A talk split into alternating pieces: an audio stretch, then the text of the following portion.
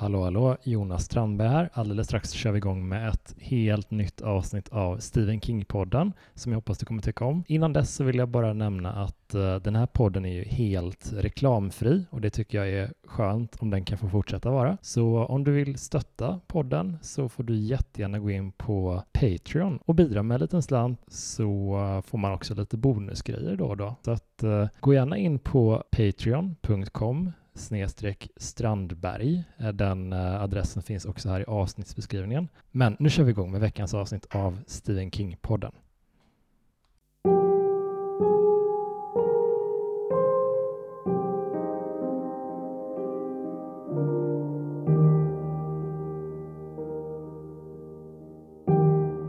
Hej och välkommen till Stephen King-podden med mig Jonas Strandberg. Jag varje vecka bjuder in en gäst och så pratar vi om en av Stephen Kings väldigt, väldigt, eh, väldigt många berättelser. Och den här veckan har jag den stora glädjen att med mig en debutantgäst i podden, Linnea Istrand. Välkommen hit! Tack så mycket! Hur är läget med dig? Ja, men det är superbra. Det är ja. jättekul att vara här. Så kul. Du har ju ett underbart eh, bokkonto på Instagram, Lennys Library, som jag är väldigt förtjust i. Tack så mycket. Bra, mycket bra boktips där. Vad, vad har du för relation till Stephen King? Nej, men jag eh, har läst Stephen King, jag började när jag var 15, mm. eh, så läste jag min första Stephen King-bok och det var Dolores Claiborne. Mm. Eh, så kanske en lite ovanlig så debutbok för King. Ehm, men jag har alltid verkligen gillat skräck när jag var yngre och så Stephen King har alltid funnits med liksom i periferin, att så här, ja, om man gillar skräck då ska man gilla Stephen King. Så när jag väl började läsa skräck också, inte bara kolla på skräckfilm, så var jag så här, nu ska jag sätta igång med King. um, och samma år så fick jag The Shining av en av mina bästa vänner i mm. födelsedagspresent, som jag började läsa ganska omgående i oktober, liksom mörkt och kallt och dant ute. Och jag fick sluta efter två tredjedelar, en halv kanske, för att jag, jag blev så jävla mörkrädd. Mm. Men vilka otroligt perfekta omständigheter ändå, om man bortser från den här panikrädslan, så, så låter det ju positivt. Exakt, det var ändå en väldigt kul start på, på min Kingresa, eller ja. vad man ska säga. um, och um, efter det har det bara rullat på, och jag mm. håller på att läsa om The Shining nu, för mm. att faktiskt få klart historien också. Hur känns det nu under ditt återbesök av Shining? Nej, men det känns bra. Jag, ehm, jag tyckte att delen när till exempel när Danny tittar på ormen i hallen som är en eh, eh, någon sorts brandsläckare. Mm. Det var så otroligt obehagligt i min tonårshjärna. Och jag läser det nu och jag säger det är inte så läskigt, mm. men jag förstår varför jag var rädd.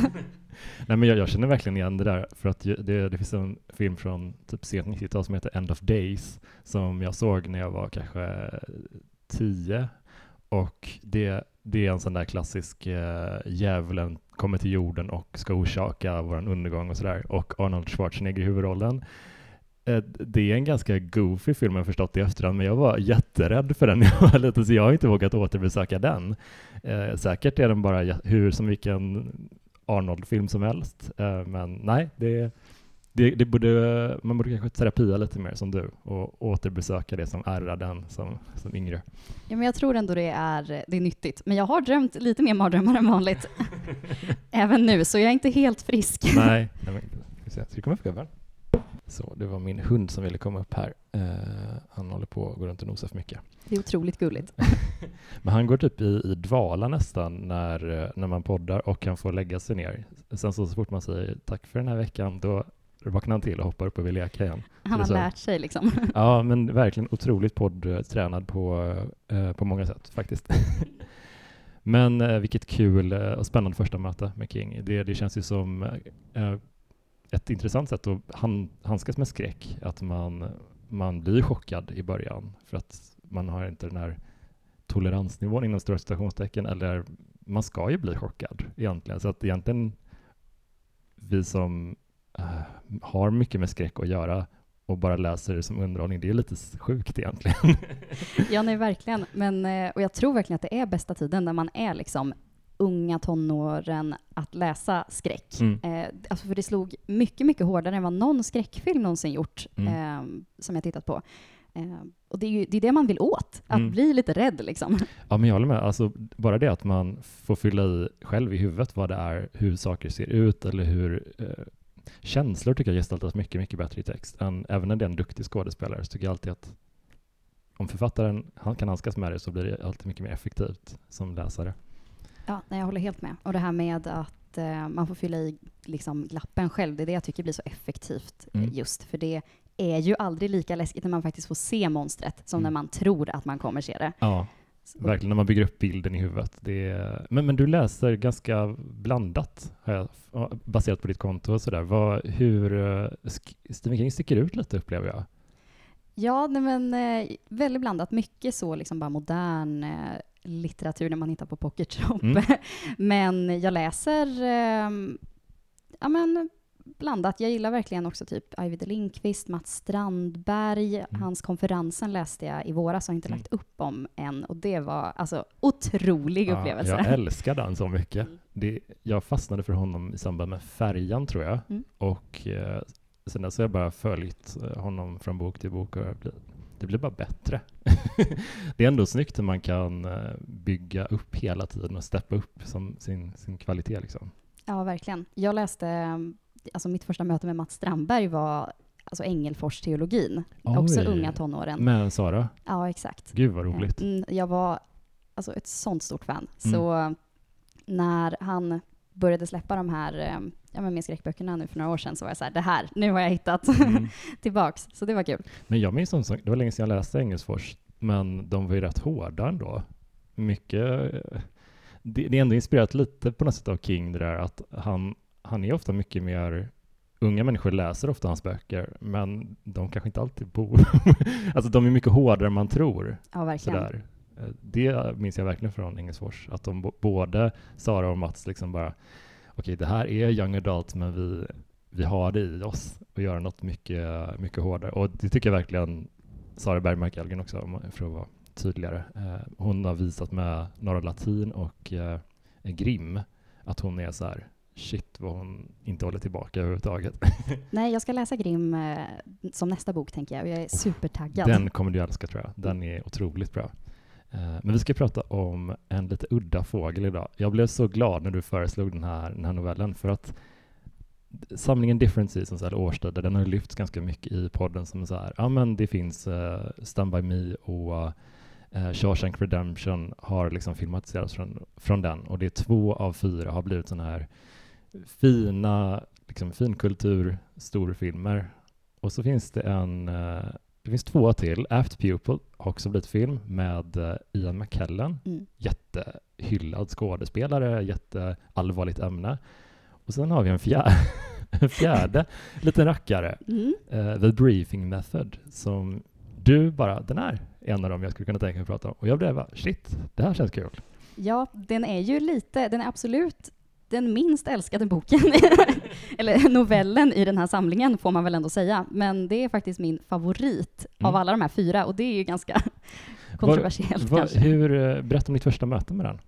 Nej, men jag läste um, årstider. Um, först så lånade jag den på biblioteket och läste, ja i vilken ordning går de nu? Är det Um, ja, men den är den sista i alla fall. Exakt, så jag började läsa den och sen bytte jag till um, ljudbok. Så jag läste Rita Hayworth and Shawshank Redemption och sen så lyssnade jag på resten um, som ljudböcker. Mm. Och jag tog dem i ordning. och jag vet inte, många tycker ju att det är ett svagt avslut på den här novellsamlingen. Men jag tror att jag hade längtat lite efter det här mysrysiga som inte finns i de mm. övriga. Mm. Som man äntligen fick i Vinterverk då, som den heter på svenska. Just det. Jag tyck, tyck, det var länge sedan jag läste, läste den första gången, så att jag blev glad av att läsa om den och glad av att den finns i Different Seasons, för att den är ju, ja men det är som du säger, en, en väldigt uh, spökig, kuslig, ganska äcklig. Uh, men också uh, väldigt passande under alltså under vintersektionen. Liksom. Mm, verkligen. Jag får sådana otroliga julkänslor mm. av den här och det låter ju också lite sjukt att säga. Älskar det. Gud vad roligt. Den, uh, nej men det, det, är så kul att vi, vi kan alldeles strax bara berätta lite, lite, grann, lite grann om handlingen, men jag tycker väldigt mycket om hur den är som tonmässigt väldigt annorlunda mot de andra tre faktiskt. Det är ju en, det är hans finkultursamling och då har han ändå lyckats infiltrera den samlingen med en riktig king, inom stora citationstecken, mm. en, en klassisk king. Mm. Och det gör mig jätte, jätteglad. Ja men verkligen samma här. Det, det, är så härligt när man får liksom flexa de här spökmusklerna lite. Nej men också att den utspelar sig ju på typ eh, 30-talet, visst? Ja. Och vill du berätta lite om, lite om handlingen? Ja, men det kan jag göra. Mm. Det, det är två berättelser i en, får man väl nästan lov att säga. Um, där den ena är en ramberättelse om en gentlemannaklubb i New York. Mm. Um, och det här är 70-tal någonting som... Röd flagg redan. Nej, men de där stängda klubbarna, de är ju spännande. Men man blir också lite så här, ah, någonting, det är någonting weird där. Ja, men jag tycker, det är också lite det som gör den så äggande. Mm. Jag tycker det är väldigt intressant med typ frimurarna. Mm. ja, men, man vet ingenting om dem. Man vet ingenting. Jag vet men, folk som är med, ja. men jag vet ingenting får jag ut av farsorna. Liksom. de har jätte, så här, vackra lokaler. Jag har bott på något hotell som ägs av dem också en gång och det var jättefint. Uh, men uh, vet ingenting.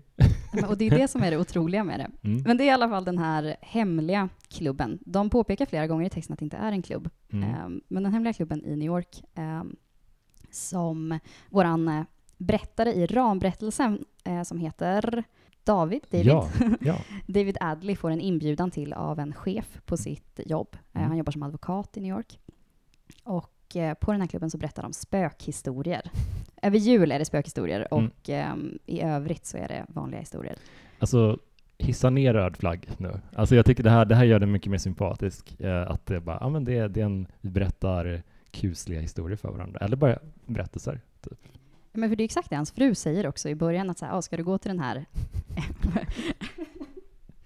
till den här grisklubben, eller hur nu omnämner det, mansgrisklubben, ja, ja. um, där de ska prata gamla krigsminnen. Mm. Um, och det är ju inte det det är riktigt. Nej men verkligen. Uh, och den här klubben tycker jag är så intressant som uh, för jag hade inte hört talas om den innan den här och hade faktiskt lite så glömt att det var en halvåterkommande grej i Kings universum, för den förekom ju även i uh, The Man Who Would Not Shake Hands från Skeleton Crew. Exakt. Och jag bara, varför har inte den här mystiska klubben varit med i flera sammanhang? Han har använt den här The Shop, den här märkliga regeringsorganisationen så många gånger, men den här klubben, jag vill ju veta mer om den, eller jag vill tillbringa mer tid. Ja, verkligen. Där. Alltså hur det är något så otroligt liksom Lovecraftianskt nästan över hela grejen. De vet inte hur många rum det finns. Butlern är kanske uråldrig.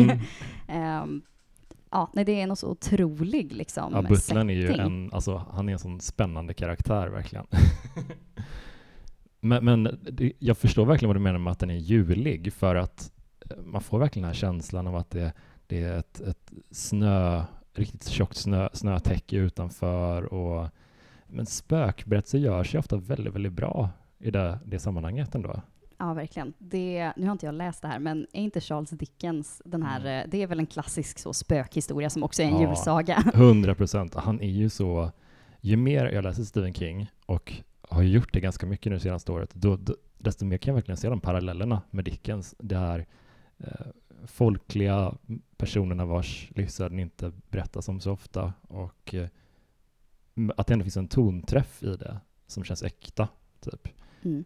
Men det här är ju inte Mm, det här är ju inte underklassen eller arbetarklassen. Vi, det, här, det här är en annan samhällsgrupp. Liksom. Ja, det är väldigt mycket högre upp än, äh, än Dickens. Mm. Jo, men den historien som är i fokus på det här mötet, det är ju en som heter just The Briefing Method och eh, profylaxskräck har jag skrivit ner här som en anteckning. eh, och eh, det är en eh, äldre läkare som heter eh, McCarron som berättar den här historien om eh, en av de första eh, kvinnorna som eh, fick jobba med just profylaxandning typ och sådär. Det, det kommer in en, en gravid kvinna till honom på hans sjukhus och hon är inte gift och vid den här tiden så är det liksom ett stort, ja, ett stort minus om man vill ha rimlig vård. Men han verkar vara en hygglig person så han liksom tar henne under sina vingar lite. Och lär henne då den så kallade breathing method. Eh, ja, andnings, andningsprofylax tror jag att de ja, har översatt det till på svenska. Snyggt. Så långt känner jag bara vilket fint uh, möte liksom. Jag kan inte se skräcken riktigt än i det, eller obehaget. Typ, besides hur hon blir bemött liksom, när hon försöker söka jobb och sådär. Vad tycker du om själva den här, den berättelsen i berättelsen, så att säga? Jag, alltså om just the breathing method. Ja.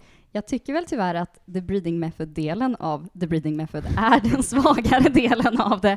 Jag är så himla fast i det här med klubben. Mm. Um, men jag tycker ändå att den är den är otrolig på sitt sätt, för det är den här varma eh, starten och hur mm. den här läkaren behandlar den här kvinnan på ett sätt som hon inte blir behandlad av många andra i samhället när de får reda på hennes tillstånd, mm. inom också stora citattecken mm. som, eh, som de kallar det. Eh, men den tar ju en väldigt makaber vändning mot slutet. Ja. Det är de här parallellerna, eller hur man nu ska säga det, som jag tycker gör den så himla äggande. Mm. Ja, jag tänker också, just, alltså det är så otroligt snyggt för att han, King hade kunnat lyfta den uh, breathing method uh, delen, komponenten, ur storyn och göra det till en egen novell. Men det blir ju så mycket mer, uh, alltså, jag bryr mig mycket mer om vad som händer när man vet att det här är någonting som en äldre läkare berättar för sina vänner och, och kollegor och sådär. Det är ju mycket mer spännande. Stämningen bara så här. Ja, jag håller helt med. Det, det blir en annan i och med att det är en sån obehaglig, ledsam historia så det, bara det faktum att en, när en äldre man berättar någonting om sitt liv, jag är väldigt, väldigt svag för den typen av äldre kvinnor också, men de, det brukar inte vara samma... Det får inte riktigt samma utrymme. Nej, exakt, exakt. Så det, det, det, det är mer av ett vanligt fenomen kanske, att en, en gammal gubbe sitter och berättar något hemskt om sitt liv, och det, det tycker jag funkar jätte, jättebra verkligen. Men vad tror du det beror på att King slängde in den här novellen i den här samlingen? den sticker ju ut så himla hårt mot de andra tre. De är... Ja, det är jättesvårt. Men alltså, som vi har sagt, den är ju väldigt vintrig. Mm. Um, så jag, någonstans blir jag lite så här, hade han den här liggande mm. och var så här, jag har skrivit en jävligt ruggig julspökhistoria. Och sen så är han så här, ah, fan det som ska binda ihop grejerna i min nya novellsamling, det är årstider. Men ja. jag behöver en vintergrej. Mm. jag har det. Men jag älskade verkligen att det var just den som avslutar uh, Different Seasons för att den handlar så mycket om berättande och avsändare versus eh, berättelser och sådär. Och det gör han så otroligt bra för att alla de här fyra i Different Seasons tycker jag handskas med berättande på ett otroligt intressant, eller på otroligt intressanta sätt. Vi har liksom uh, The Body, uh, den här coming of age-skildringen och Shawshank som ändå är, ja men det är ett vittne till ett händelseförlopp som berättar om allting. Det är inte liksom, huvudpersonen, eller det, det, kan man diskutera, men och sen um, Apt Pupil, den här en förstörd barndom liksom, mm. som verkligen ja. Så det är ju så intressanta sätt liksom, att handskas med det. Verkligen. Och jag tänker också att men också att vinterverk är som vinterdelen av Different Seasons, att den får handla om de här äldre männen mm. um, som är liksom lite de är gångna till åren mm. och eh, vintern är ju också sista årstiden. Mm. Jag tycker det är snyggt också att den får, man får följa med genom alla de här eh, stadierna i ett människoliv i de här fyra årstiderna. Så därför tycker jag att det är ett väldigt bra avslut på novellsamlingen mm. också. Ja men verkligen. Och en, en, extra intressant aspekt av det tycker jag är att den här kom ut eh, 82, samlingen, eh, novellen är skriven typ något år tidigare. Och jag försöker bara eh, göra lite slapp huvudräkning, men King var väl lite i, i sina sena 30 under den här perioden. Hur kan man vara så skicklig på att skildra alltså, eh, män som är betydligt äldre och en helt annan samhällsklass än honom? Jag tycker det är jättespännande. Mm, ja, men jag tycker verkligen att det här visar på hur skicklig han är som författare. För de andra grejerna, nu tänker jag inte säga att han har varit en nazisympatisör, men de andra grejerna kan han ändå ha genomlevt mm. i, i viss mån, liksom. Mm. Um, åtminstone i ålder eller i uppväxt eller så. Men det här är ett väldigt långt steg från vad han var just då och det, mm. det blir så himla snyggt. Mm. Ja, jag håller verkligen med. Och, och, den piggar upp också. För de andra är ju mer meditativa och vad det mm. innebär att vara liksom, eh, vara människa på olika sätt i olika stadier i livet. Det här är ju en annan typ av... Eh, ja, men den, den, den piggar verkligen upp och det enda som gör mig, jag, jag blir lite, lite sorgsen att tänka på att uh, den här klubben, den, den förekommer bara i, som, vad jag vet i alla fall efter lite slapp research, så förekommer den bara i två olika noveller mm. som kom ut ganska nära i, i tid. Så det känns inte som att han har att de ligger så nära, alltså att, åt, att vi får återbesöka dem. Nej, det känns som att det är kanske en lång startsträcka för King innan vi får um, en till som är satt här och det är jättesynd för det, alltså det är så spännande setting. Det ja. känns som att det är det enda jag säger just nu, men jag tycker det är men superintressant. Dig, alltså det här, är, det här är typ min stora dröm. Tänk dig en, en riktigt tjock novellsamling eller antologi där, som utspelar sig under uh, under ett år på klubben där alla berättelser är olika spökhistorier men ramberättelsen är Gud vad man vill ha den. Otroligt, jag får, alltså jag får rysningar. Ja. Om jag får önska mig någonting i julklapp i år så är det ja, exakt den. det du beskrev. Snälla King, snälla. Om du hör det här, fixa snälla. Verkligen. Nej, men vi kan uh, spoila lite grann känner jag. Mm. Uh, och för det som händer är att uh, hon är på väg att föda. Hon sitter i en taxi, den här kvinnan, och är med om en jätteallvarlig bilkrasch och blir halshuggen. Ja. Men eftersom att hon har fått lära sig hur man mm. andas igenom smärta så mm. är det mm. just det som hon fortsätter att göra. För hon mm. har ju utfört den här andningsprofylaxen i taxin på mm. väg till sjukhuset där hon ska föda barn. Um, och det fortsätter hon med även när huvudet är kapat. Oh. det är så jävla hårt. Det är, nej men det är så sjukt. Jag blev så chockad först. Jag tror jag satt med öppen mun första mm. gången jag läste det här. För mm. det, det är så äckligt och det är så brutalt. Mm. Men det är, jag tycker på något sätt också att det är lite fint. Ja. Att hon... Det är sjuka med det. Jag håller verkligen mm. med dig. Jag tänkte på det, för att man, man reagerar ju inte med äckel på det sättet som man kan göra under typ eh, om man ser en grisig skräckfilm eller mm. sådär, utan jag tycker han, King värderar det på ett intressant sätt, både med den här fina relationen mellan McCarron och eh, den här kvinnan som... Sandra. Sandra, precis. Så de har en fin relation eh, och sen den här mysiga stämningen på klubben, mm. också kul. Så att det är liksom ett, ett, ett filter runt mm. på ett sätt som jag tror vi behöver. Ja, för om det bara hade varit den här berättelsen och säg att läkaren inte alls hade varit lika, för den här läkaren är ju väldigt eh, eh, inte förtjust, han är inte kär i henne riktigt, men Nej. han bryr sig väldigt mycket om den här unga kvinnan. Och om man inte hade haft det, då hade det bara känts som att man liksom gottade sig åt hur en gravid kvinna råkar illa ut. Mm. Men det känns verkligen inte som det, åtminstone inte när jag läser. Nej, jag håller verkligen med. Och den känns ju mycket mer sofistikerad än vad jag trodde att den skulle vara.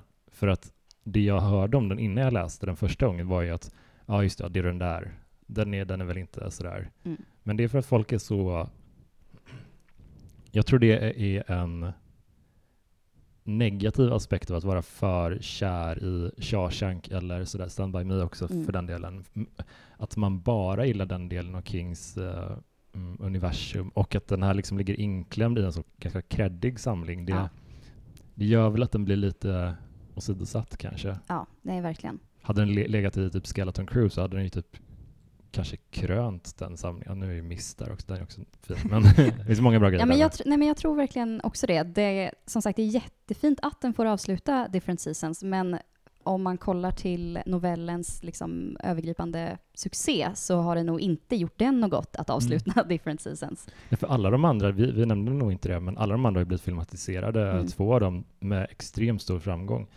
Den här har liksom varit i så här, development hell, brukar man säga, ja. i filmvärlden. Liksom, att uh, den har aldrig kommit till skott. Den har liksom Scott Derrickson som gjorde Sinister. Han har varit på projektet på länge. Riktigt? Ja. Sinister är min absoluta favoritskräckis. Ja, jag älskar alltså, den. Otrolig.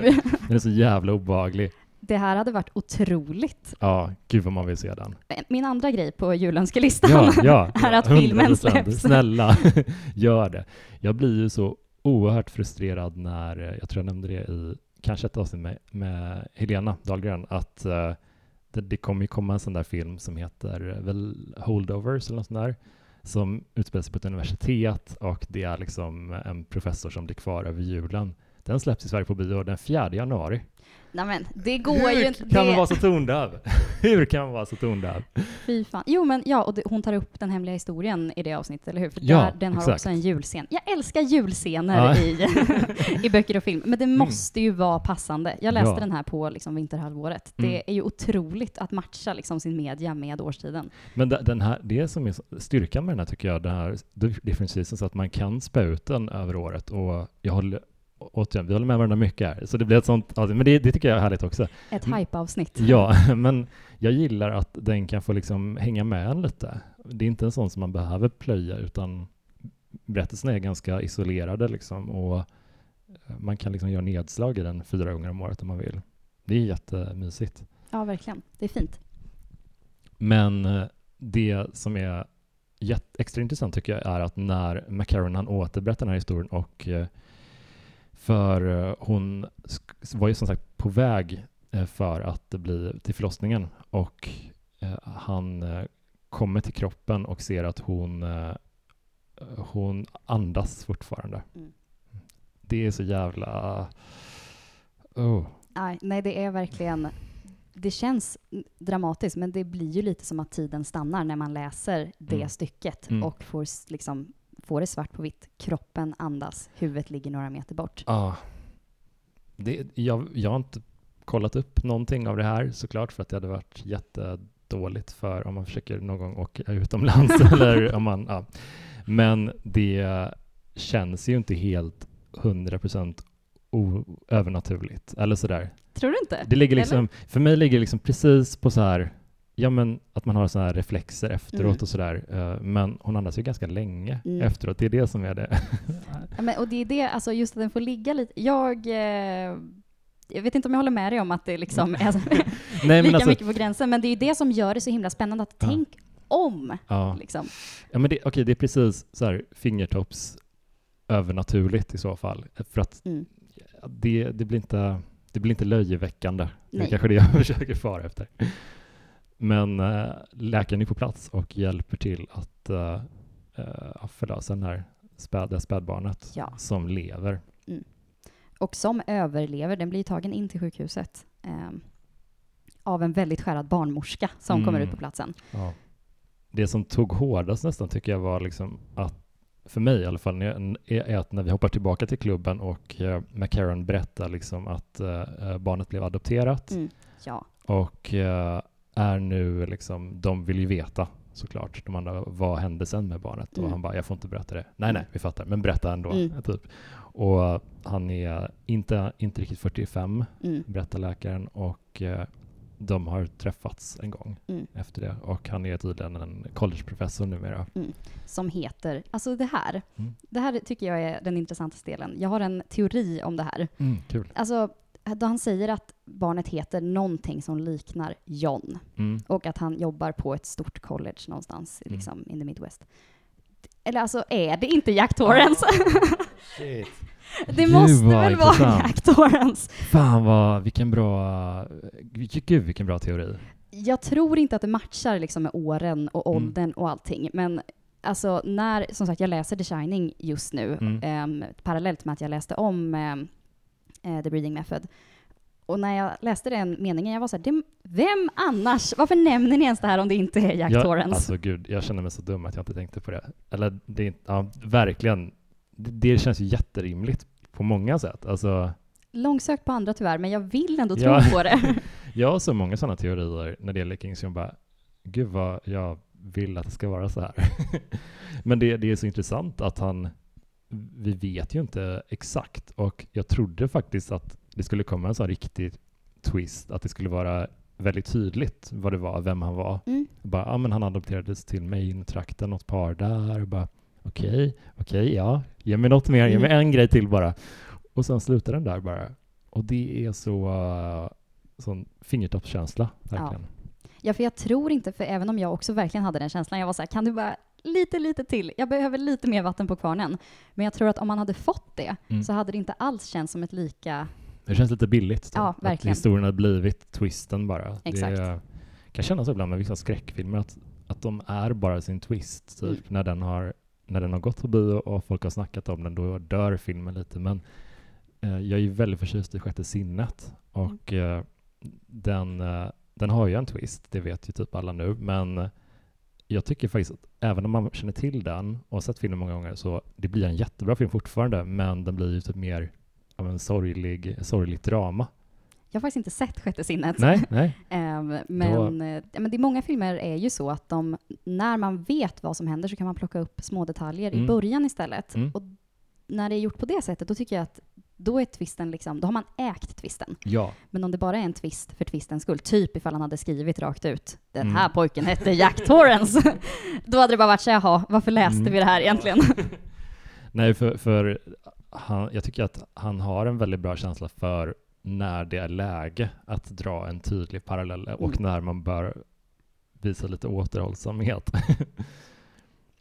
den här dröjer sig kvar, ärligt talat, betydligt mer än, äh, än flera av de andra på ett helt annat sätt. Den, den spelar på helt andra strängar.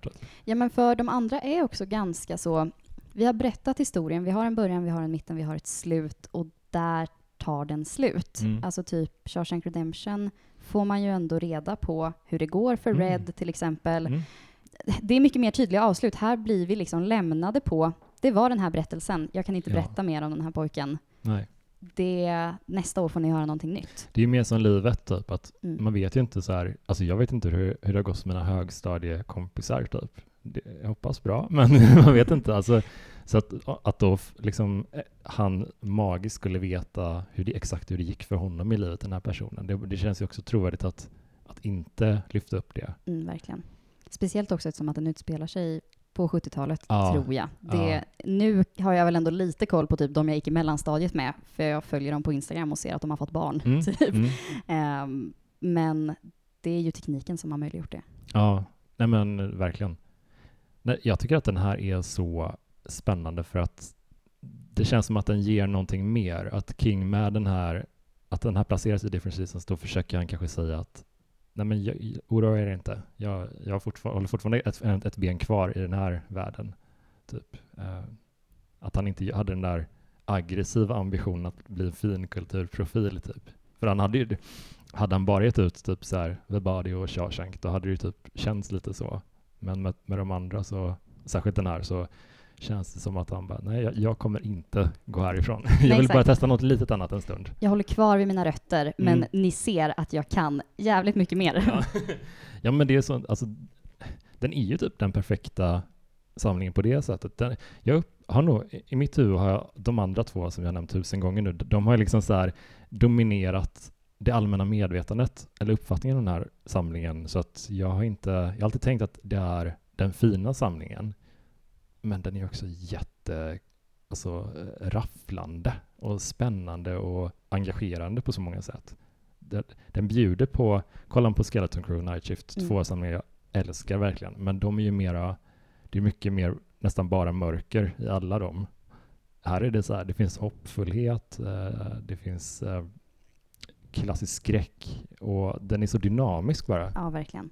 Det är fint att den kan få vara så välrundad. Jag är så glad att det inte kom någon förläggare. För ibland när jag läser Stephen King så kan jag känna att kunde det inte kommit in en förläggare och mm. sagt snälla King, ta ner det här lite. Ja. Eller stryk de här 200 sidorna. Mm. Men här är jag väldigt glad att det inte kom någon och sa, ska du inte skippa spökhistorien? För mm. nej, den behövs.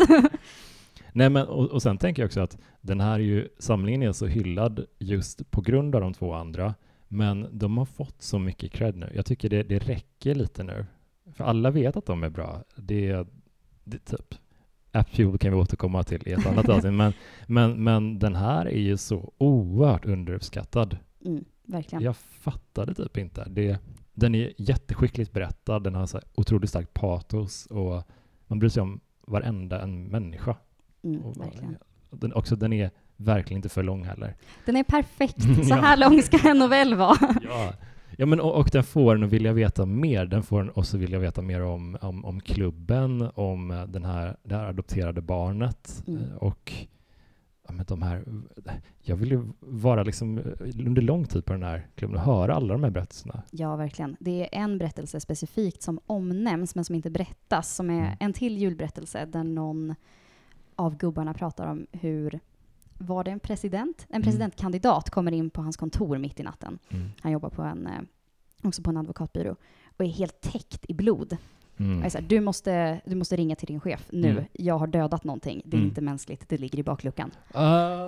Det här lämnar King. Det här är allt vi får reda på. ja, ja, Men, och den meningen jag var så här, det här, det här måste vara nästa, alltså som jag får läsa. Ja, jag vill, jag, jag kan inte fatta att den här inte, allt snack om Kings um, stora delade universum så har den här knappt, jag har aldrig läst den här, om den här en enda gång tror jag. Den har aldrig lyfts in i det sammanhanget. Nej. Helt obegripligt.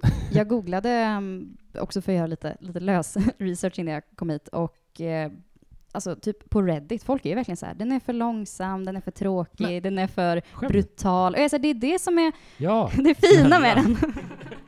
Ni men, förstår bara inte. Nej, men jag gillar också att, att den ligger i slutet. Det är som om man går på konsert, att de inte går ut på en sån där, en fin en finstämd ballad eller mm. en lugn låt, typ så här, ja men Shawshank eller Body, det hade varit liksom det fina känslosamma. Det här är liksom bara en, ett, ett, ett annat, ett metal-ös nästan mot slutet. Den är mycket mer finstämd än metal, metalmusik, men den, den går hårdare liksom på ett annat sätt. Mm.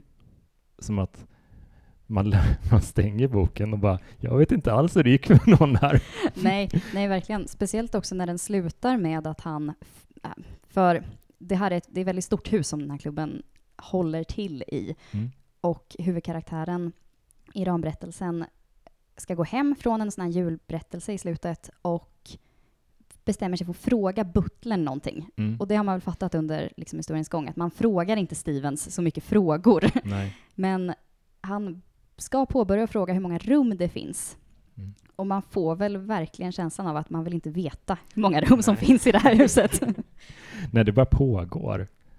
Det, det, finns en skräckfilm som jag inte kommer ihåg exakt vad den heter just nu, men den utspelar sig på ett så här övergivet uh, mentalsjukhus uh, och det är någon scen där, där de ska lämna mentalsjukhuset och går ut genom dörren de kom i och de är tillbaka i samma korridor ja. och korridoren bara loopas typ sådär. Fy fan.